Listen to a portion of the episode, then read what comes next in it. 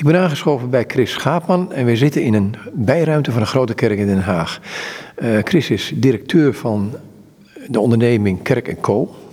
Maar waarom heb je voor deze locatie gekozen? Want jij kwam meteen van, we kunnen op kantoor gaan zitten, maar we kunnen ook lekker hier in de kerk gaan zitten. Ja, ik vind het te mooi om hier niet te zijn. Kerk Co gaat over kerken en dit is een mooie oude kerk in Den Haag, midden in het centrum en vertelt veel van de geschiedenis van hier. Dan denk ik, nodig die schoolklasse uit en vertel die geschiedenis.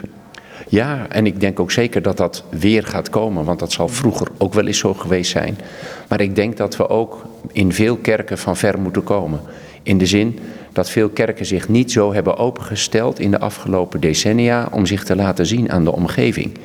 Maar zeker de oude historische kerken die in de kernen van de dorpen en de steden staan, die hebben ook veel te vertellen van onze vaderlandse geschiedenis. En ik denk dat dat mooi is om inderdaad ook veel kinderen, ja, na COVID zeggen we dan nu, weer te nodigen. Dat Kerk en Co, uh, wat is dat of wie zijn dat? Ja, we zijn een club, uh, een onderneming met in elk geval drie mensen vast aan boord. En wat wij doen is, wie wij zijn, wat wij doen, wij werken voor kerken. En dat betekent, als kerken nu goed zijn in het organiseren van diensten, kunnen wij helpen om het kerkelijk vastgoed ook daar dienstbaar aan te laten zijn. Dat is onze missie. Zorgen dat je vastgoed een lust is en niet een last. En dat kan het soms echt zijn. Ja, heb je daar voorbeelden bij? Ja, wij zien dat er ehm, eh, kerken het moeilijker krijgen financieel. En tegelijkertijd vanuit een missie, vanuit de gedrevenheid zeggen wij willen ons meer openen naar de gemeenschap, naar de lokale, lokale omgeving, naar de wijk, naar de buurt. En daar kunnen wij heel goed mee helpen. Eh, zowel in het multifunctioneel maken, zoals we dat dan noemen, het gebouw gebruiken voor meer functies, als het zich meer openstellen dan alleen op zondagochtend en soms de zondagmiddag. Wat is een kerk dan? Ja, een kerk is natuurlijk de plek waar mensen elkaar ontmoeten om God te ontmoeten. En tegelijkertijd is het een plek waar je graag ook mensen die uh, het evangelie niet kennen, daarmee in aanraking zou willen brengen. Maar ook een plek waarin je je openstelt uh, in het verkeer onderling, dus tussen mensen. Uh, als je zegt, uh, we houden van de mensen en we houden van God, of wij houden van God en de mensen, is het goed om die beide kanten ook te spiegelen in het gebruik van je kerk, elke dag. Maar ik begrijp het de middeleeuwen, en daarvoor was het nog anders, maar goed in de middeleeuwen, dat een kerk toch een centrale plaats had, waar ook meer gebeurde dan alleen maar het kerk zijn hè, in die tijd. Jazeker, en dat zie je bij de uh, grote kerk in Zwolle bijvoorbeeld, of in de Martini-kerk in Groningen en in Amsterdam, de oude kerk. Je ziet veel daar, kun je het ook terugzien, zal ik maar zeggen. Ook in deze kerk, Grote Kerk in Den Haag, kun je, kun je dat zien. Maar doordat wij, ik denk al meer dan een eeuw kerkbanken hebben, is het gebruik ook heel erg veranderd. Vroeger was het een inloop en had je zelfs ja, soort van kosters, noem ik ze nu maar, in deze tijd, die de honden eruit gingen jagen. Het was gewoon een plek waar in en uitgelopen werd. En dat is heel erg veranderd in de loop van de tijd. En dan zie ik je kijken en denk, denk je bij jezelf, nu moet je met de vraag komen, die kerkbanken, waar, komt die, waar komen die kerkbanken vandaan? Ja, want het is wel een soort springend punt, zal ik maar zeggen. Hè? Uh, ik ben ook, ja, ik ben nu 52. Ik weet niet anders dan dat een, een kerkgebouw aan de binnenkant behoorlijk formele opstelling kent door alle banken. Maar ik heb pas, uh, laatst pas gelezen, en dat wist ik echt niet, het was voor mij een eye-opener dat de kerkbanken er zijn gekomen toen de kerkgraven niet meer mochten. Plat gezegd was het een nieuw verdienmodel. Je betaalde voor de bank waar je zat en daarvoor betaalde je voor het graf waar je lag. Maar dat ging stinken, dat mocht niet meer. De wet op de lijkbezorging en toen is na een tijdje ontstaan het idee, of het idee ontstaan om te gaan werken met kerkbanken. En dan dus ook weer onderscheidende kerkbanken, gewone banken en herenbanken. Ik denk dat ze ook een ander prijsje hadden. Als ik nog verder terug in de geschiedenis ga, dan werd de kerk of de samenkomst werd gehouden in gebouwen die een totaal andere functie hadden in eerste instantie. Ja, en ik denk dat dat ook nog steeds wel een mooie gedachte is. Dus een aula van een school tegenwoordig zou je het mee kunnen vergelijken. Ik vind het niet altijd de beste vergelijking, maar goed. Ja, daar zou je het inderdaad mee kunnen vergelijken. Want uiteindelijk is de kerk daar waar de mensen zijn. Zoals dat er nu ook wel steeds vaker hardop geroepen wordt. En ik denk dat we doordat het kerkgebouw steeds een bijzondere plek in heeft, in, in heeft gekregen, dat het soms wat wordt omgedraaid. Dat het daar moet gebeuren, maar daar hoeft het niet. Het mag overal. Wat beoog je met jullie onderneming? Want je hebt gezegd, we willen een, een win-win situatie van maken, wezen voor een mensen in kerkberen, want een kerkgebouw drukt als een last op een gemeente vaak, laten we eerlijk zijn. Ehm, hoe wil je dit aanpakken? Want ja, willen concerten organiseren, eh, tentoonstellingen, ik noem maar wat. Ja, er zijn heel veel invalshoeken, maar het begint voor mij en voor ons als Kerkenco bij een uh, onafhankelijk advies geven. Er zijn best veel, ehm, laat ik het maar noemen, ontwikkelende partijen die kijken naar een mooi stukje vastgoed, wat vaak op een centrale plek ligt. Dus als ze daar nu hun geld in steken, dan wordt het op langere termijn vast meer waard. Uh, en dat hoeft ook geen verkeerde invalshoek te zijn. Uh, alleen daar moet je wel goed tegen bewapend zijn, om het maar even mm -hmm. scherp uit te drukken als kerkelijke gemeente. En daar kunnen wij heel goed mee helpen. Dus wij willen, ik zal zelf ook nooit een kerk kopen met kerk en co om vervolgens daar iets mee te doen. Maar wij willen juist naast de kerkrentmeesters staan of naast de commissies van beheer om hen te helpen om te zorgen dat er datgene gebeurt wat zij graag zouden willen gebeuren. En dat kan soms een onafhankelijk advies zijn als een derde partij hun een aanbieding doet. Maar het kan ook zijn van, ja, hier staan wij nu. En zouden jullie ons met raad en daad kunnen bijstaan om te kijken hoe wij de kerk beter uh, kunnen benutten, zowel financieel als in het doordeweekse gebruik. Um, laatst hebben wij nog onderzocht voor een kerkelijke gemeente met, ik denk, 900 leden, dat hun totale kerkgebouw ongeveer 2,4% per week benut werd. En dan kennen we pieken, namelijk de zondagochtend, maar ook wel een aantal avonden met catechese en vereniging. Maar op heel veel momenten in de week wordt het niet benut. En ja, daar laten we iets liggen. Kom je daar op het punt van, ik denk dat die discussies niet altijd, die gesprekken niet altijd makkelijk zullen zijn, op het punt van wat kunnen we wel binnenhalen en wat niet? Uh, wat is, ik zeg het even heel ondeugend, heilig genoeg? Zeker, en dat is ook een heel mooi gesprek, vind ik zelf. En die, uh, als ik die mag voeren, en dat mag natuurlijk uh, steeds vaker, breng ik ook wel eens wat scherpe kantjes in. Uh, eentje die bijvoorbeeld toch echt de, de wenkbrauwen doet fronsen, zou je een van de zalen ook kunnen verhuren als fitnessruimte. Nou, ik denk dat veel mensen nu nog, veel kerkleden nu nog geneigd zijn te denken, ik weet het niet. Maar als ik tegelijkertijd zie hoe de jeugd van nu zich al verbindt aan die activiteit in een sportschool, denk ik dat de generatie na ons daar weer heel anders in staat. En dat misschien wel een hele goede plek vindt om naast kerk ook fitnesscenter te zijn. Om die ontmoeting tussen beiden mogelijk te maken. En ik denk als ik het nu voorstel en ik voel en ik hoor als ik het nu voorstel dat het te ver van ons afstaat. Dus dit is een prachtig voorbeeld, vind ik zelf, waarvan ik weet als ik hem voorstel krijg ik gesprek. En hoor ik ook van nee, dat is niet een passende functie, Chris. En dan zeg ik met alle begrip, ik begrijp hem, die zal het niet worden. Maar er zijn heel veel anderen die wel heel goed kunnen. Want het, gaat ook om de vraag van waar gaat het in wezen om? Hè? Um, je wil in eerste instantie kerk blijven als gemeenschap. Tegelijkertijd kun je de vraag stellen, wat is nou waar wil God wonen? Is het in het gebouw of in de mensen? Ja, dat antwoord is simpel, in de mensen.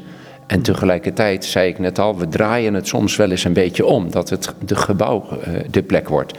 En het gebouw is ook bijzonder. Waar twee of drie mensen zijn vergaderd in mijn naam, staat er dan in de Bijbel. En ook in de katholieke traditie zie je natuurlijk dat we de plek ook een geheiligde plek is. Hè. Dus uh, die wordt uh, ook echt aan de eredienst ontrokken met een ritueel in de katholieke kerken. En dat, uh, ja, dat maken wij dus ook mee vanuit Kerk en Co. Want wij zijn er wel voor alle denominaties in dat opzicht. Um, maar ja, het, het uitgangspunt is, het kerkgebouw is alleen maar een faciliteit een ondersteunende uh, functie, een plek waar je elkaar kunt ontmoeten. Uh, dat, kan op, dat kan inderdaad ook op andere plekken. Op dat moment is het in elk geval die geheiligde plek, om het maar zo te zeggen. En no nogmaals, dat geldt voor de katholieken anders. Uh, en dat, daar staan ze, vind ik, ook in hun goed recht om het zo te beschouwen. Maar ook zij, ook, ook, ook veel mensen. Vanuit het katholieke geloof zullen zeggen: uiteindelijk gaat het om het geloof God is bij de mensen en niet in het gebouw. Hoe heilig het gebouw ook verklaard is. Geef je twee voorzetten. Ene ken een kerk in Baren, wat die verbouwd is tot appartementen. Het tweede, dat is dacht ik de priorij Korsendonk uit mijn hoofd in België. Dat is een conferentiecentrum geworden. Aangekocht door een uh, ontwikkelaar. En dat is een heel bloeiend conferentiecentrum. Tenminste in de tijd dat ik het kende, nog denk ik. Um, die aspecten, want het is natuurlijk... Vooral kloosters zijn gewild bij projectontwikkelaars en zelfs hoteleigenaars. Ja, dat herken ik zeer.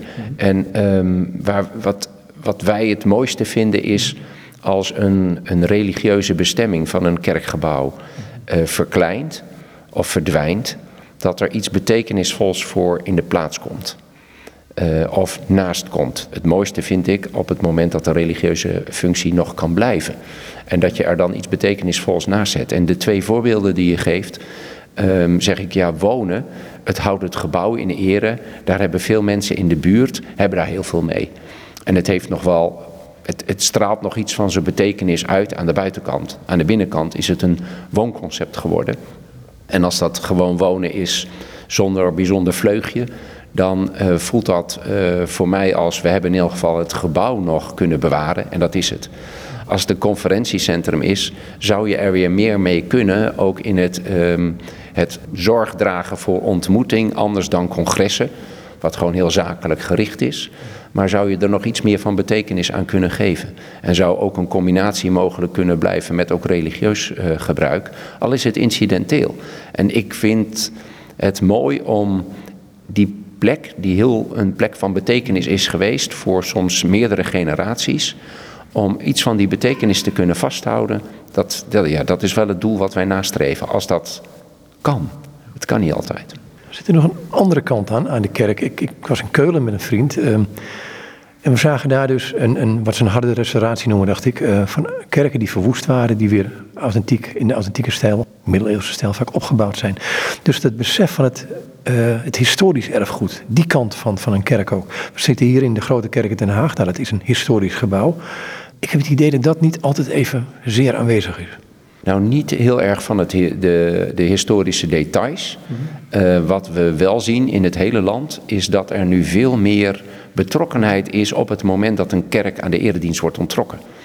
Uh, je ziet het op dit moment bijvoorbeeld heel sterk in Salland en Twente. Uh, daar is nu een, een met, een met, ja, laten we zeggen, nog iets zuidelijker richting de achterhoek, maar in elk geval Zuid-Overijssel met Deventer uh, ook, hè, in die omgeving. Uh, je ziet dat daar een aantal parochies uit van de katholieke kerk nu samen met het bisdom aan het nadenken is over de toekomst van hun kerkgebouwen. En je ziet dat de lokale gemeenschap zich steeds meer roert. Maar als ik het hier dichterbij waar we nu zijn uh, vanavond uh, in Den Haag kijk, dan zie ik ook dat in de Haagse Vogelwijk uh, een kerk gesloopt is van een katholieke denominatie. En dat, die, dat dat best veel verzet heeft opgeroepen. En vervolgens twee weken geleden bekend is geworden dat een katholieke kerk aan de Apeldoornslaan alsnog niet gesloopt zal gaan worden, maar dat daar een mengeling aan functies zal komen van wonen, supermarkt en ook een ontmoetingspunt voor mensen uit de buurt. Maar verliezen we dan ook de essentie van waar we in geloven? Dus als het gebouw behouden wordt. Ik heb die, dat meer gehoord. Hè. Um, er wordt een kerk wordt een, noemen ze onbewoonbaar verklaard. Of onverklaarbaar bewoond in de zin van er komt een restaurant in, er komt een, een nieuwe kerk voor een deel is dat zo, expositieruimte. Maar die eredienst, die gaat heel langzaam, verdwijnt die uit zicht in wezen. Ja, um, we kunnen helaas niet anders constateren dat, dan dat we in ons land uh, een ontkerkelijking hebben. En dat betekent dat er op termijn en nu al minder erediensten gehouden gaan worden. En dat betekent dus ook dat in alle gebouwen waar dat nu gebeurt, dat dat over tien jaar anders is. En uh, nogmaals, wat ik het mooiste zou vinden als je dan uh, dat gebouw, wat voor zo'n generatie of generaties van betekenis is geweest, als je daar nog iets van kunt vasthouden. En ik vind wat dat betreft bijvoorbeeld wat, ik nu onlangs gezien heb in Zuidwest-Friesland, waar vier kleine dorpjes, waaronder het dorpje Schettens, uh, daar hebben ze een, een, een, hervormde gemeente die van week tot week uh, rondtrekt. Dus één keer in de vier weken heb je een kerkdienst in dat gebouw. en de volgende week zit je in de andere drie gebouwen. Uh, ik voel wel aan dat uh, dat over twintig jaar niet meer zo zal kunnen zijn.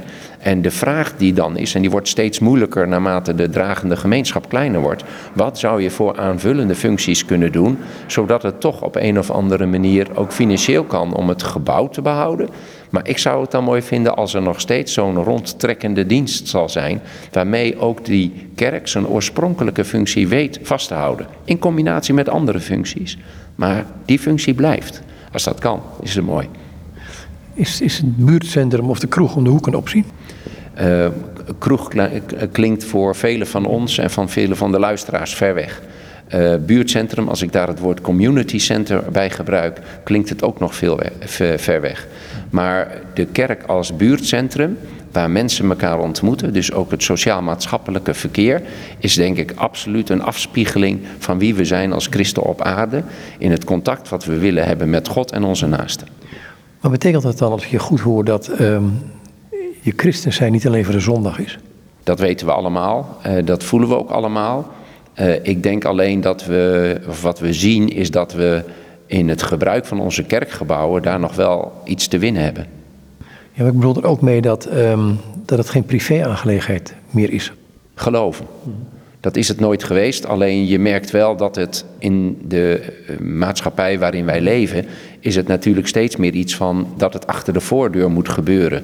Dus het wordt steeds moeilijker om er in onderling gesprek zo open over te zijn. Dat lukt ons in kringen, lukt dat. Dat lukt ons natuurlijk op de catechese. Maar soms is het heel moeilijk in het dagelijks verkeer, want hoeveel mensen staan er nog voor open? En tegelijkertijd ligt daar ook een kans, zeker als je het gebouw dat je hebt gebruikt voor meer dan alleen die kerkfunctie. Want mensen denken, ik moet naar de kerk. Ik ga niet naar de kerk. Mijn ouders of mijn grootouders gingen, maar daar heb ik me van afgewend. Of zoals dat dan vaak genoemd wordt, dat heb ik achter mij gelaten. Maar hoe mooi is het als mensen door misschien een sociale ontmoeting uh, toch om de hoek van de kerkmuur komen kijken. En zich op een of andere manier openen voor een verhaal dat breder is dan alleen het kerkgebouw. Of breder is dan alleen de sociale ontmoeting. Ik denk dat we daarin wel wat uh, kunnen winnen en wat te laten, uh, wel iets, we, heb, we hebben iets om te laten zien en te vertellen. Ga je dan ook weg van het exclusieve denken van het kerkgenootschap versus een ander kerkgenootschap, ik zeg maar een beetje ondeugend, naar een meer inclusief denken van wees welkom? Ja, dat is inderdaad een, uh, een aspect daarvan. En ik, ik zie en ik voel wel dat verschillende kerkgenootschappen daar op verschillende manieren in staan. En dat de een daar ook op dit moment veel ontvankelijker voor is. En de ander veel meer bezig is om ook, zeker in deze moeilijke tijden, te kijken hoe houden we onze eigen gemeenschap eigenlijk bij elkaar en op de been. Want het is moeilijk in deze tijd om echt nog het onderling contact op een goede manier te hebben. Laat staan dat ik nu de vensters open in dit gesprek naar, maar we zouden met elkaar ook nog veel meer naar buiten uh, gericht kunnen zijn. Uh, dus uh, er zit iets in van dit moment, de ontmoeting onderling op gang houden en de gemeenschap in de benen houden. Maar er zit inderdaad ook iets in van, ja, er zijn verschillende kerkelijke gemeenten met verschillende signaturen. En de een is iets meer gericht op de eigen richting en de ander is iets meer gericht op we, we, moeten en willen er zijn voor iedereen. Dat is een, ja, een geloofsenergiebaan, om het maar zo te noemen, die, een, die verschilt. En dat is ook goed dat het er is hoor, daar gaat het niet om. Uh, maar tegelijkertijd zie je daar ook wel in alle geledingen, in alle denominaties, zie je dat daarover nagedacht wordt. Over wie we willen zijn voor onszelf en voor de buitenwacht. Nou het woordje gemeenschap enorm belangrijk daarin. Ik, ik ga ook, ook, naar een gemeenschap in de ruimere zin van het woord. Uh, Zuid-Limburg bijvoorbeeld. De kolenmijnen. Je hebt het in andere dorpen waar de industrie bepalend was. En waar een gemeenschap omheen gebouwd werd. Die werkt daar. Die hebben daar een kerk. Dat lijkt tegenwoordig wel veel individualistischer te worden dan het al was. Als ik het zo mag zeggen. Ja, en ik denk ook, het is mooi dat je dat aanhaalt van dat voorbeeld van Limburg. Ik las daar een boek over. Um, ik, ik, geloof Marcia Luiten, maar de titel is uh, Het geluk van Limburg. En wat mij daar zo uh, bijzonder in trof, is de samenloop, als, als, als, als je terugkijkt op de geschiedenis daar, de samenloop van de discussie in de katholieke kerk, in hoeverre je één op één moet navolgen wat er gezegd en gepredikt wordt.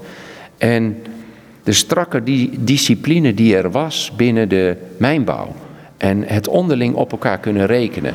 We kennen het wel van de stoere verhalen dat, dat eh, je op elkaar moet kunnen leunen te allen tijden. En wat ik hier merk, eh, of wat ik hier las, en dat onderstreept dat wel, wat je zegt.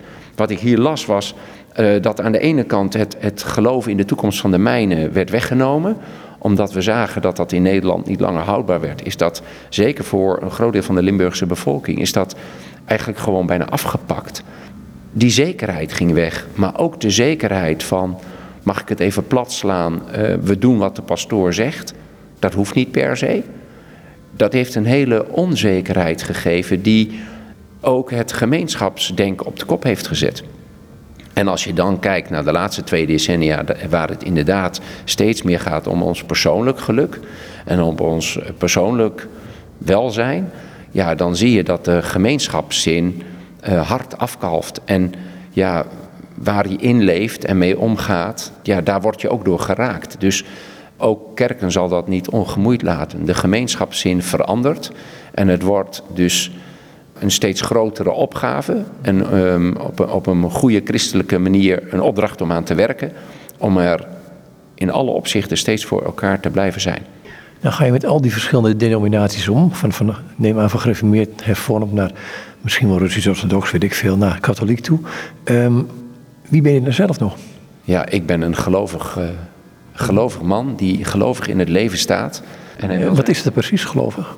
Ja, uh, voor mij betekent uh, geloven dat ik geloof dat er een God is die voor ons wil zorgen, die deze wereld heeft gemaakt. En in Jezus die ik nodig heb om te weten, ja, in, in die afhankelijkheid leef ik, dat ik Jezus nodig heb om dat wat ik zo goed mogelijk probeer te doen en me niet lukt, dat ik dat bij de Heer mag brengen. Dat is voor mij eigenlijk de essentie. En in die afhankelijkheid wil ik er ook zijn voor de mensen om ons heen en om mij heen. En dat laatste vind ik al een behoorlijke opgave, want je bent zo vaak druk en zo vaak vraag ik me dan af, ben ik dat niet voor mezelf? Um, maar als ik dan kijk naar alle verschillende denominaties, dan denk ik, we staan allemaal in een andere traditie. Maar we mogen ons gelukkig prijzen dat we tussen alle denominaties, misschien uit nood geboren, dat is geen geluk, maar dat we tussen alle denominaties steeds meer elkaars verbinding weten te vinden. Wat is nou dat geloof waar we allen, allen op gestoeld zijn? Ja, er zijn verschillen. Er zijn echt oprecht verschillen in diepgaande overtuigingen. Ik zelf eh, heb meer met kerkvereniging dan met kerksplitsing. Uh, en dat komt ook in mijn dagelijks werk tot uitdrukking, namelijk dat ik over de verschillende denominaties heen verbinding voel in dit is de missie die jullie met jullie gemeenschap willen uitdragen. Hoe kan ik daar dienstbaar aan zijn door te zorgen dat dat verhaal ook naar buiten komt? En dat verhaal wat naar buiten komt, gek genoeg of mooi genoeg, dat verschilt in essentie niet zoveel. Dat is er zijn voor de naaste en leven in afhankelijkheid van God. En dat hoor ik in de katholieke kringen en dat hoor ik in de protestantse kringen, dat hoor ik in de reformatorische kringen. Dat hoor ik overal brengt dat je niet tot enorme verwondering? Want ik merk hetzelfde. Je kunt dus gemeenschap hebben met mensen uit verschillende denominaties. Als je dat centraal zet, die, die gemeenschap in Christus, dan heb je die gemeenschap, die is er. Maar stel je ene de denominatie centraal, dan wordt het een heel ander verhaal. Ja, en onbedoeld gebeurt ons dat te vaak. Laat ik een voorbeeld geven uit onze eigen uh, praktijk. Uh, mijn vrouw en ik zijn uh, van jongs af aan gereformeerd vrijgemaakt, opgevoed. En wij zijn ook nog steeds praktiserend lid van de gereformeerde kerk vrijgemaakt. Maar ik kan me herinneren dat wij met een groepje van zeven mensen van onze kerk, of zes, 15 jaar geleden gesprekken hadden met een groepje van zes, zeven mensen uit de christelijk gereformeerde kerk uit Den Haag-Zuid. En wij gingen drie avonden bij elkaar zitten en praten over wat ons bond en wat ons scheidt. Allerlei verschillende onderwerpen. En wij kwamen op de tweede avond reeds tot de conclusie dat misschien de verschillen bij die onderwerpen binnen onze eigen kerkelijke gemeente wel groter was dan tussen onze kerkelijke gemeenschappen. Terwijl als je zondag weer naar de kerk gaat, alle, dat je denkt, maar wij zijn de vrijgemaakten en zij zijn de christelijk gereformeerden. Of wij zijn de christelijk gereformeerden en zij zijn de vrijgemaakten. En dan voelt er een soort muur te zijn die er eigenlijk in de afgelopen week, dan op de dinsdagavond dat we bij elkaar waren, er helemaal niet was. Uh, dus ik, ik, dat bracht mij toen al tot de conclusie, de verschillen zijn er zeker. En de diepgaande overtuigingen zijn er ook. En daar wil ik niet lichtvoetig overheen gaan. Maar er zijn er ook velen die dat niet zo diepgaand voelen. En eigenlijk niet weten dat er nog veel meer verbinding is. Of het misschien wel weten rationeel, maar het nog niet beleefd en ervaren hebben. Um, en dat zou wel mooi zijn. Is een deel van wat je zegt dan eigenlijk diep gewortelde cultuur in ons? Nou ja, we zijn allen inderdaad uh, groot gekomen in de traditie waarin we staan. En uh, nogmaals, ik gaf aan dat ik een, uh, van origine vrijgemaakt ben. En ik ben daarmee eentje die daar ook heel sterk in is opgevoed. Dus ik herkan dat zeker vanuit mijn eigen kerkelijke denominatie heel sterk. En ik zie ook dat dat heel hard aan het opschuiven is. Laat ik het maar plat slaan dat ik in de jaren tachtig nog preken hoorde dat wij de enige ware kerk waren. En ik denk daar inmiddels anders over. Ik zal niet zeggen genuanceerd, want anderen kunnen er ook heel genuanceerd over spreken. En misschien dat nog steeds als overtuiging hebben. Ik, ik sta, sta daar anders in, dat ik ook toch echt zie dat dat geloof in God en het vertrouwen van God en God die er wil zijn voor de mensen niet aan kerkmuren hangt. Ik heb deze, ik zet twee uitspraken tegenover elkaar, die moet je maar even becommentariëren. Ik heb dit wel eens in evangelische kringen gehoord van, dat is een katholiek, maar wel een echte gelovige. En ik was bij een katholieke bezoek in een klooster, die zei van, uh, je bent een protestant, maar wel een echte gelovige. Ja, toen, toen dacht ik van, wat gebeurt hier hè? Ja, en dat is iets, uh, ik, ik kan op beide, kan ik in één keer reageren door te zeggen dat dat iets is dat aan beide kanten heel hard aan het schuiven is. Maar het mooie is, de uitspraak is al iets expliciteren waarvan misschien de generaties voor ons weer dachten dat het niet zo kon zijn. Hè? En, um, maar ook hier zie je duidelijk, uh, dat blijkt al uit deze twee uitspraken, een begin van verbinding. Uh, en ik zie daarin meer de verbinding in de zin van wat bindt ons als katholieken en protestanten in het geloof dat wij hebben. En ik denk dat dat mooi is om meer en meer en meer aan te gaan werken. Dan heb je het over kerken, kloosters van verschillende denominaties. Krijgen jullie ook met synagogen te maken? Uh, wij hebben ze bij Kerk en Co nog niet veel op ons pad gehad. Eén voormalig synagoge. Maar ja, dat zou best kunnen dat daar nog iets van, dat dat, dat ook uh, op ons pad komt. Ja. Wat zijn nou van die, van die eh, projecten die jullie gehad hebben of nog hebben, die eruit springen voor jou? Want je bent hier niet zo lang geleden mee begonnen. Hè? Ja, waarom eigenlijk? Ja, ik, um, ja, waarom ik in, in het kerkelijk vastgoed ben gegaan, is eigenlijk door een samenloop geweest. Mm -hmm. En heeft te maken met de voorgeschiedenis die ik zelf had bij een gemeente werken aan gebiedsontwikkeling en vastgoed. Mm -hmm. Als woningcorporatiebestuurder werken aan vastgoed, wonen voor mensen die daar moeilijk zelf in kunnen voorzien. En toen ging er eigenlijk een lichtje aan. Want ik kwam daar in een periode, 2015, waarin we veel meer te maken hadden met het uh, sluiten van verpleeghuizen en het zoeken naar uh, voldoende woningen voor mensen die daar ja, vanuit dat soort instellingen, verpleeghuizen, leger des heilshuizen, eigenlijk de weg naar zelfstandigheid, soms in de vorm van een beperktere groep, weer moest gaan vinden. Maar daar was zo weinig woningen, waren zo weinig woningen voor. En daar ben ik echt heel actief mee bezig geweest als bestuurder. En daardoor steeds meer op die menging van functies van wonen met maatschappelijke functies terechtgekomen. En toen ik, was ik niet aan nadenken over, maar het kerkelijk vastgoed kwam op mijn pad. En toen dacht ik, als ik dat nou ook mag doen. Dat is ook een gebouw met een maatschappelijke bestemming. Waar we zoveel meer mee kunnen doen. Dat, wauw, dat, dat vind ik prachtig. Dus zo is het op mijn pad gekomen. En projecten die er via uitgesprongen zijn of nog uitspringen?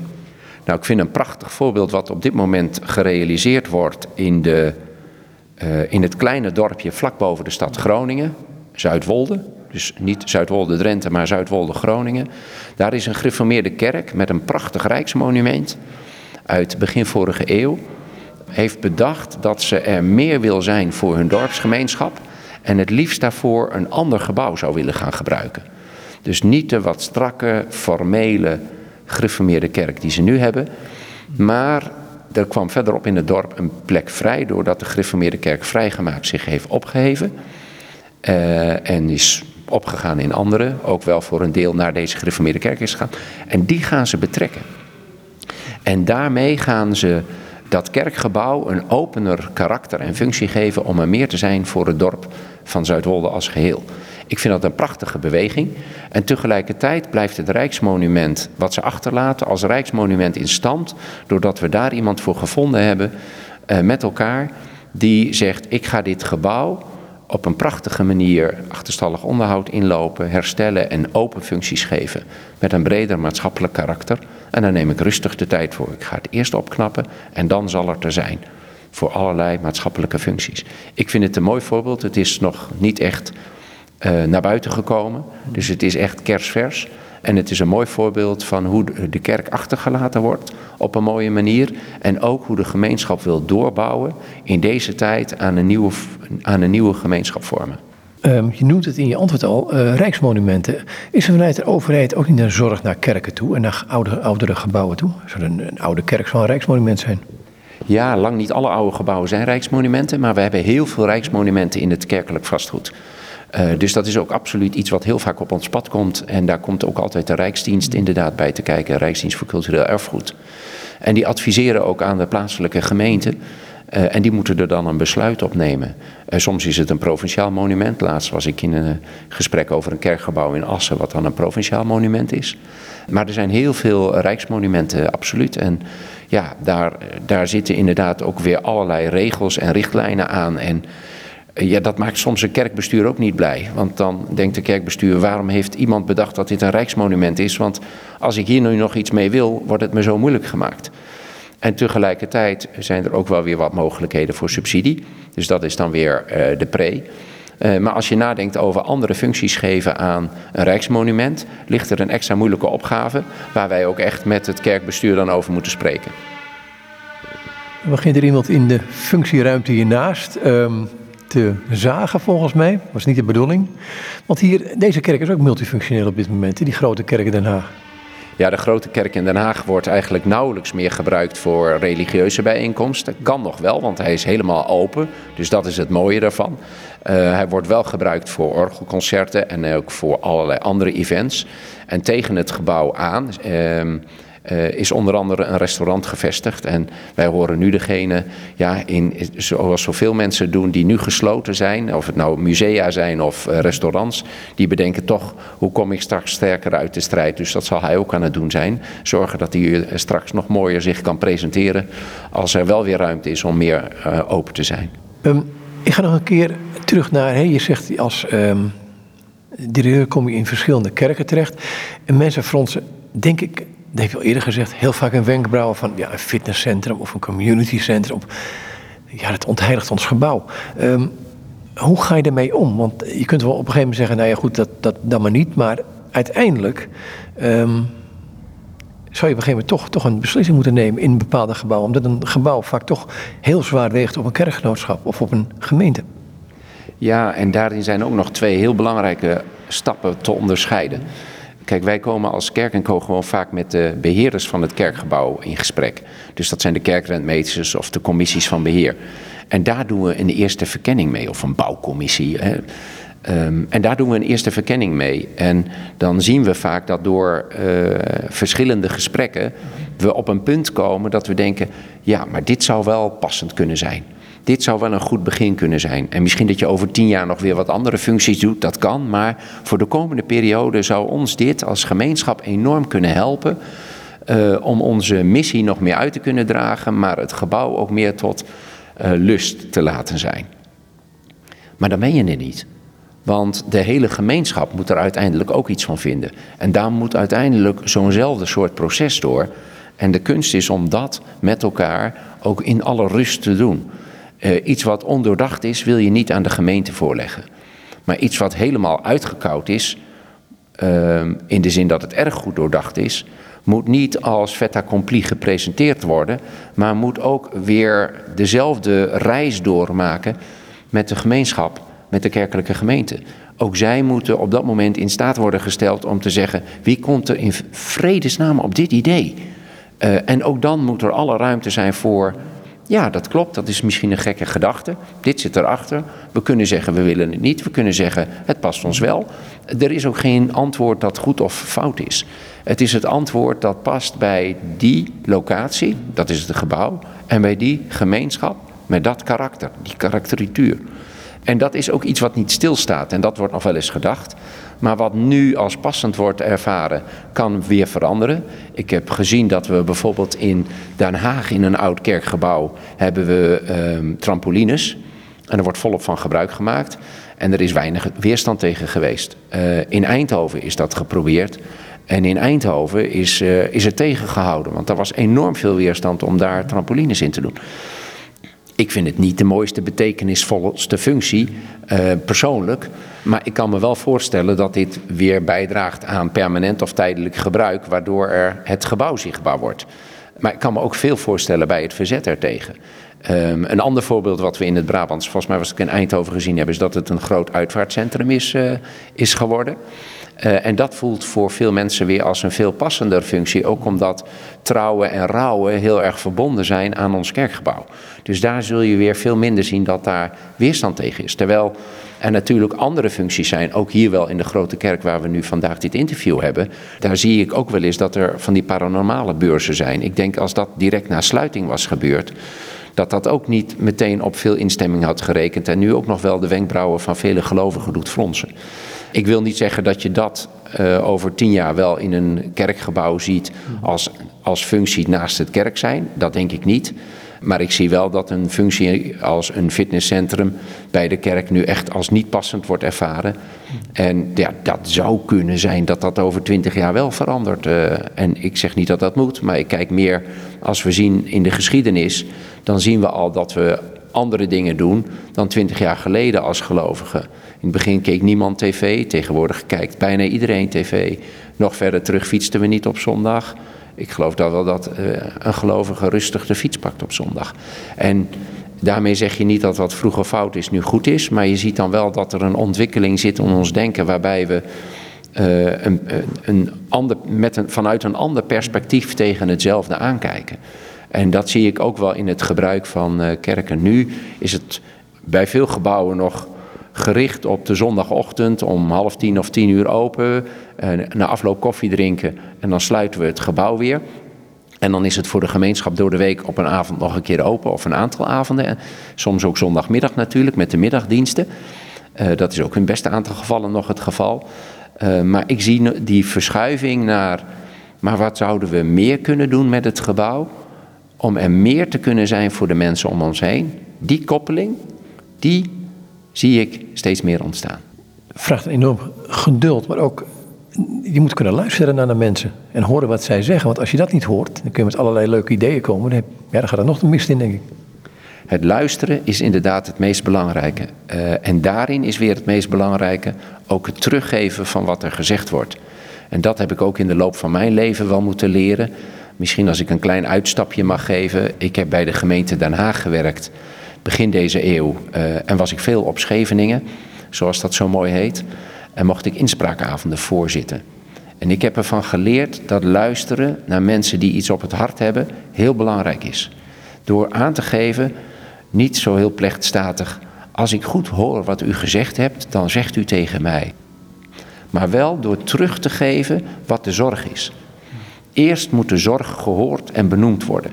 En dan pas kun je vanuit die zorg kijken of een oplossing die misschien al wel in vier maanden heel goed doordacht was, nog steeds past op die zorg. En dat moet een authentiek iets zijn. En zo moet dat niet alleen voelen, maar zo moet het ook zijn. Als het bedacht wordt dat het antwoord vooral een snel antwoord is om de zorg in de hoek te parkeren, worden mensen niet echt gehoord en is er dus niet echt geluisterd. Dus je slaat de spijker op zijn kop. Luisteren is het belangrijkste. En dat maakt ook waarom ik aangaf dat er twee fases zijn hoe je in, met een kerkgebouw in beweging kunt komen. Dat, zijn met, eh, dat is met kerkrentmeesters rustig verkennen, eh, maar daarna ook in alle rust met de gemeenschap datzelfde nog doorleven. Maar goed, het gevoel kan ook ontstaan. Er is een voorgekookt plan en we hebben wel een inspraakavond. Maar ja, jullie luisteren wel. Je zegt altijd dat je luistert, maar uiteindelijk ligt het plan er al. Ja, ik denk nog steeds dat je met een plan moet komen om iets te hebben om over te spreken. Maar ik zou de laatste zijn die zegt: dit plan is in beton gegoten. Ik zou altijd denken: we hebben een aantal opties en mogelijkheden om het gebouw beter te gebruiken voor onszelf en naar de buurt toe. En financieel ook beter te benutten. Uh, maar als daar ideeën zijn of weerstand is, dan kan een plan eh, aangepast worden, want je hebt zoveel mogelijkheden om iets te kunnen doen, dat je dit altijd breder moet willen verkennen. En ik gaf het al aan, ehm, het is ook iets van een momentopname. Je start ergens. Het kan ook zijn dat je bijvoorbeeld zegt: Ik heb nog niet een hele grote financiële kraker. Maar ik begin wel eens door ons kerkgebouw te openen. Door met een aantal mensen uit de kerk gewoon de kerkdeur te openen en te zorgen dat er koffie is. En dan kan het zijn dat er ideeën ontstaan die we helemaal nog niet bedacht hebben. Uh, en ook daarin moet je voorzien. Dus je begint met een plan. Zeker als je ook een investering wil doen om dingen mogelijk te maken. Maar vervolgens moet in de praktijk blijken wat werkt. Uh, en dan kan het best zijn dat je door gesprekken met andere mensen die daardoor het kerkgebouw binnentreden, er ook hele nieuwe ideeën ontstaan. Dat je denkt, maar op deze manier zouden wij ons veel meer kunnen laten zien. Maar ook kunnen laten zien wie wij als christen in de samenleving willen zijn en als kerkgemeenschap om ons heen. In het begin zei je, uh, wij willen dienstbaar zijn aan. En dat betekent ook dat het gebouw, uh, ook het gebouw dienstbaar kan worden. Dus die, die, die, die ommekeer die er bijna in zit. Um, wat is het doel van Kerk en Co? Dat een geloofsgemeenschap zich verder kan ontwikkelen? Of dat we gewoon in een soort neergaande spiraal zitten en uh, ja, je moet op een gegeven moment het beste met je, met je middelen omgaan? Ja, helaas komen beide dingen voor en ik hoop vurig het eerste. Uh, dus mijn pleidooi is op het moment dat het als kerkgemeenschap nog goed gaat, eigenlijk eh, spreekwoordelijk, je moet het dak repareren als het zomer is. Uh, en wat ik nog te vaak zie, wij als Kerk en Co, is dat een kerkgemeenschap ons, op ons afkomt als ze eigenlijk financieel met de vingers bijna tussen de deur zitten. Of helemaal tussen de deur zitten. En dan is de keuze beperkt. Het mooiste is op het moment dat je denkt, we kijken even vijf, zes, zeven jaar vooruit. Ik pak dan maar het Bijbelse getal zeven vaak. En dan vraag ik, kijk eens zeven jaar vooruit. Wat is de verwachting op basis van wat je tot nu toe ziet qua ledengroei, qua ledenafname, qua uh, samenstelling van de uh, kerkleden, dus gezinnen en senioren.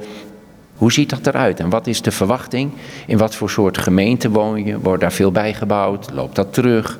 Ja, is de groei- of krimpgemeente? Wat doet dat voor de weerspiegeling van je kerkelijke gemeente? En kijk dan eens vooruit. En wat verwacht je dat je qua kerkgebruik van het gebouw daarvoor nodig zult hebben?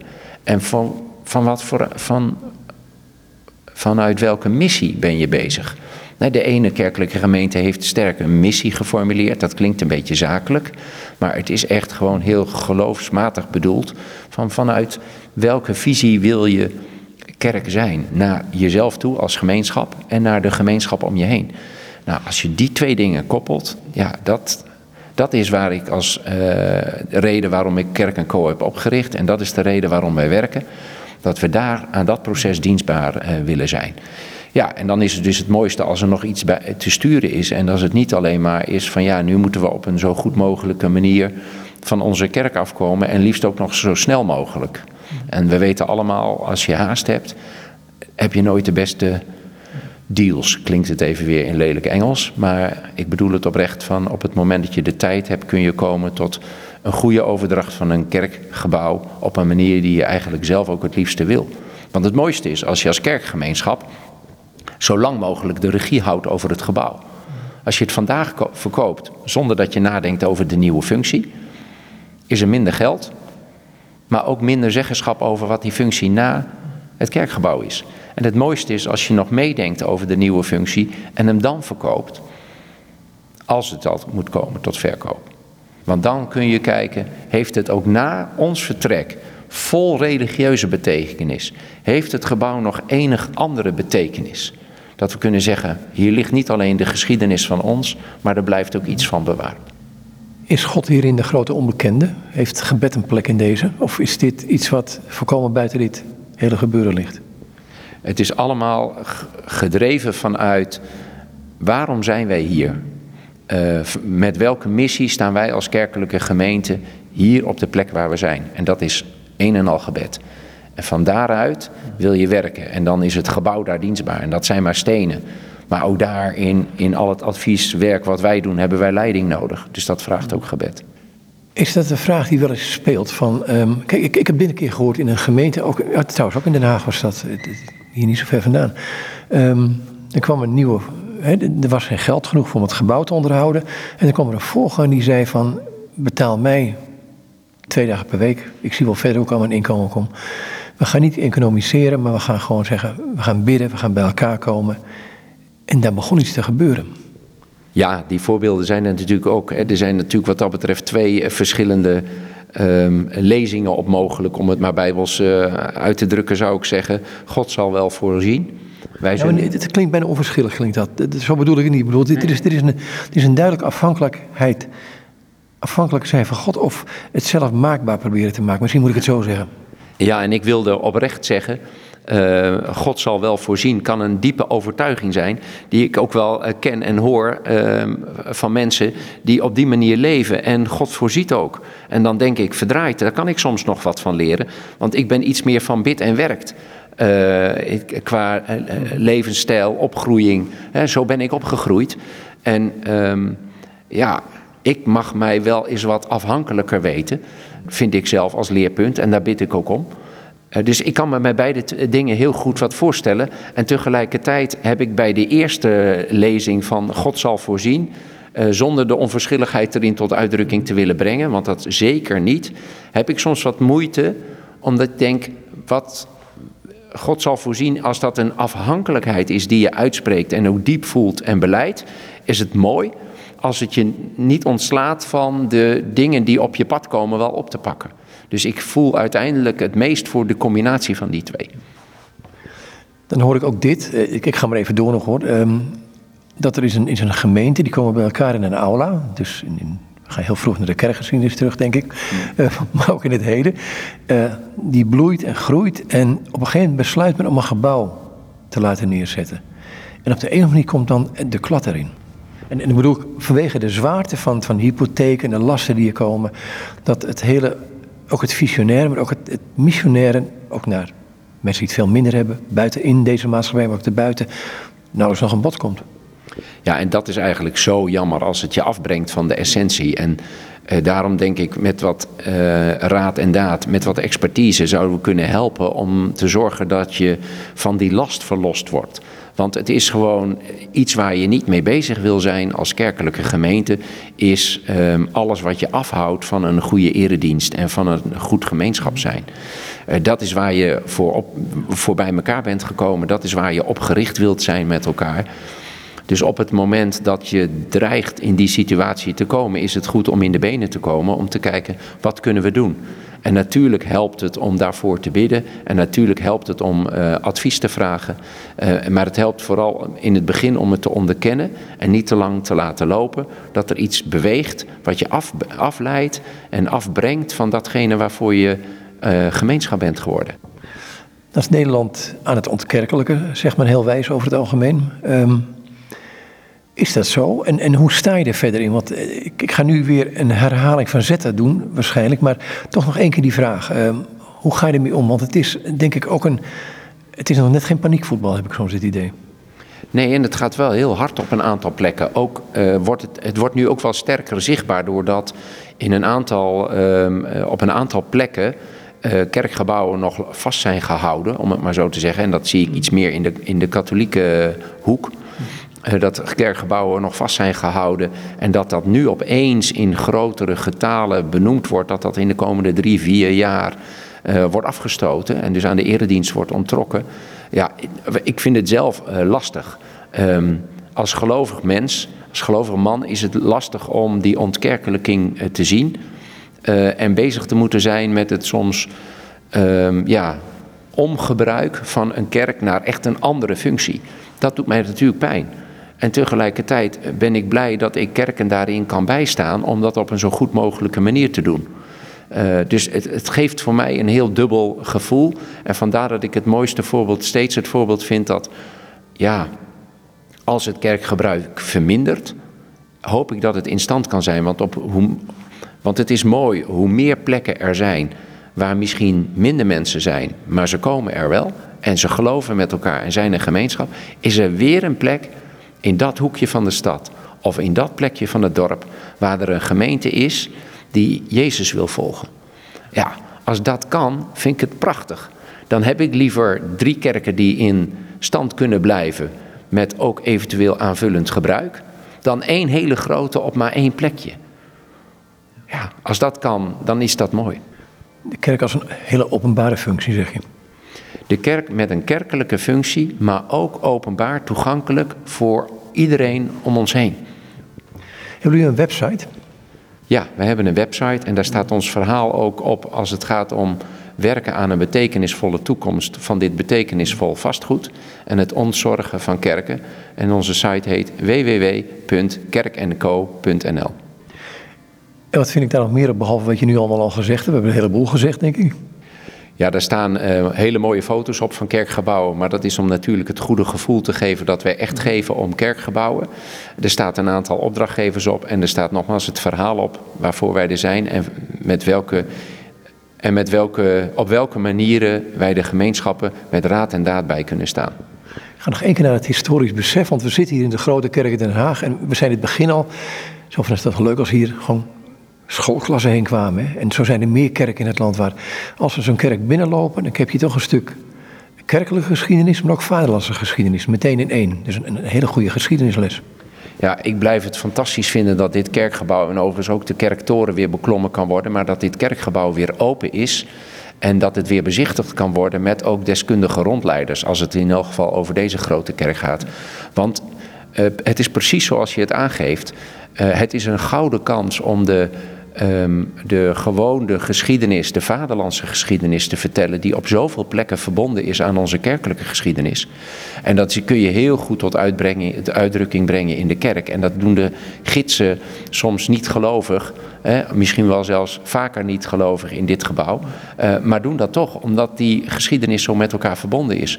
En het brengt best veel kinderen, als dat weer gebeurt, ook in een kerkgebouw wat steeds minder natuurlijk is. Er zijn inmiddels echt generaties van 30, 40 jaar. Uh, of veel mensen van 30, 40 jaar die een gebouw, kerkgebouw nog nooit van binnen hebben gezien. En het is mooi om ze daar toch weer mee in aanraking te brengen. Het zijn vaak vrijwilligers, die gidsen. Je moet wel een, beetje verstand van de geschiedenis hebben, denk ik. Um, is er een verkapte oproep naar van het zou ook voor, voor kerkleden wel goed zijn om zich daar aan bij te voegen? Uh, om ook die rondleidingen te doen? Ik zou dat uh, iedereen willen aan, uh, aanraden om het te doen, omdat het je op een prachtige manier in contact brengt met andere mensen. Dus als je tijd zou hebben of tijd zou willen vrijmaken om dat te doen, kijk dan ook in je eigen kerkelijke gemeente uh, met, dat op, met, met die intentie rond. Want stel je het eens voor, je bent kerklid en je komt op zondag naar het kerkgebouw. Hè, zodra dat weer ons gegeven is. En je bent misschien op woensdagavond op een een eh, verenigingsavond of een ander soort van sociale ontmoeting. Dan zit je heel snel uh, uh, in de kring van bekenden met wie je steeds bent. En daar ontleen je veel aan en dat is heel mooi. Tegelijkertijd kan het ook heel verrijkend zijn met een lange eigen speld. Als je op een ander moment in de kerk bent en je met een paar anderen en je opent de deur en er lopen één of enkele buren binnen die met jou het gesprek aangaan. Het zet jezelf vanuit de kracht van je eigen gemeenschap op een hele andere manier naar de gemeente, gemeenschap om je kerkgebouw heen. Het zet zelf aan het denken, het zet het onderlinge gesprek aan. Het is echt mooi om dat te kunnen doen. Ik moet ook denken even in een zijstraat, als je naar het buitenland gaat, hoe vaak ga je dan niet de kerk in? Hè? Dat is ook wat wij vaak tegen elkaar zeggen. Eh, en dat is op een of andere manier in veel kerken in de Nederlandse traditie is ons dat ontglipt. En het is mooi als dat weer terug kan komen, in welke vorm dan ook. Lijkt me ook even wat hier weer laten, dankjewel. Heel graag gedaan. En dit zei Chris Schaapman, hij is directeur van Kerk Co. En met hem was in gesprek over de toekomst van kerkgenootschappen en kerkgebouwen.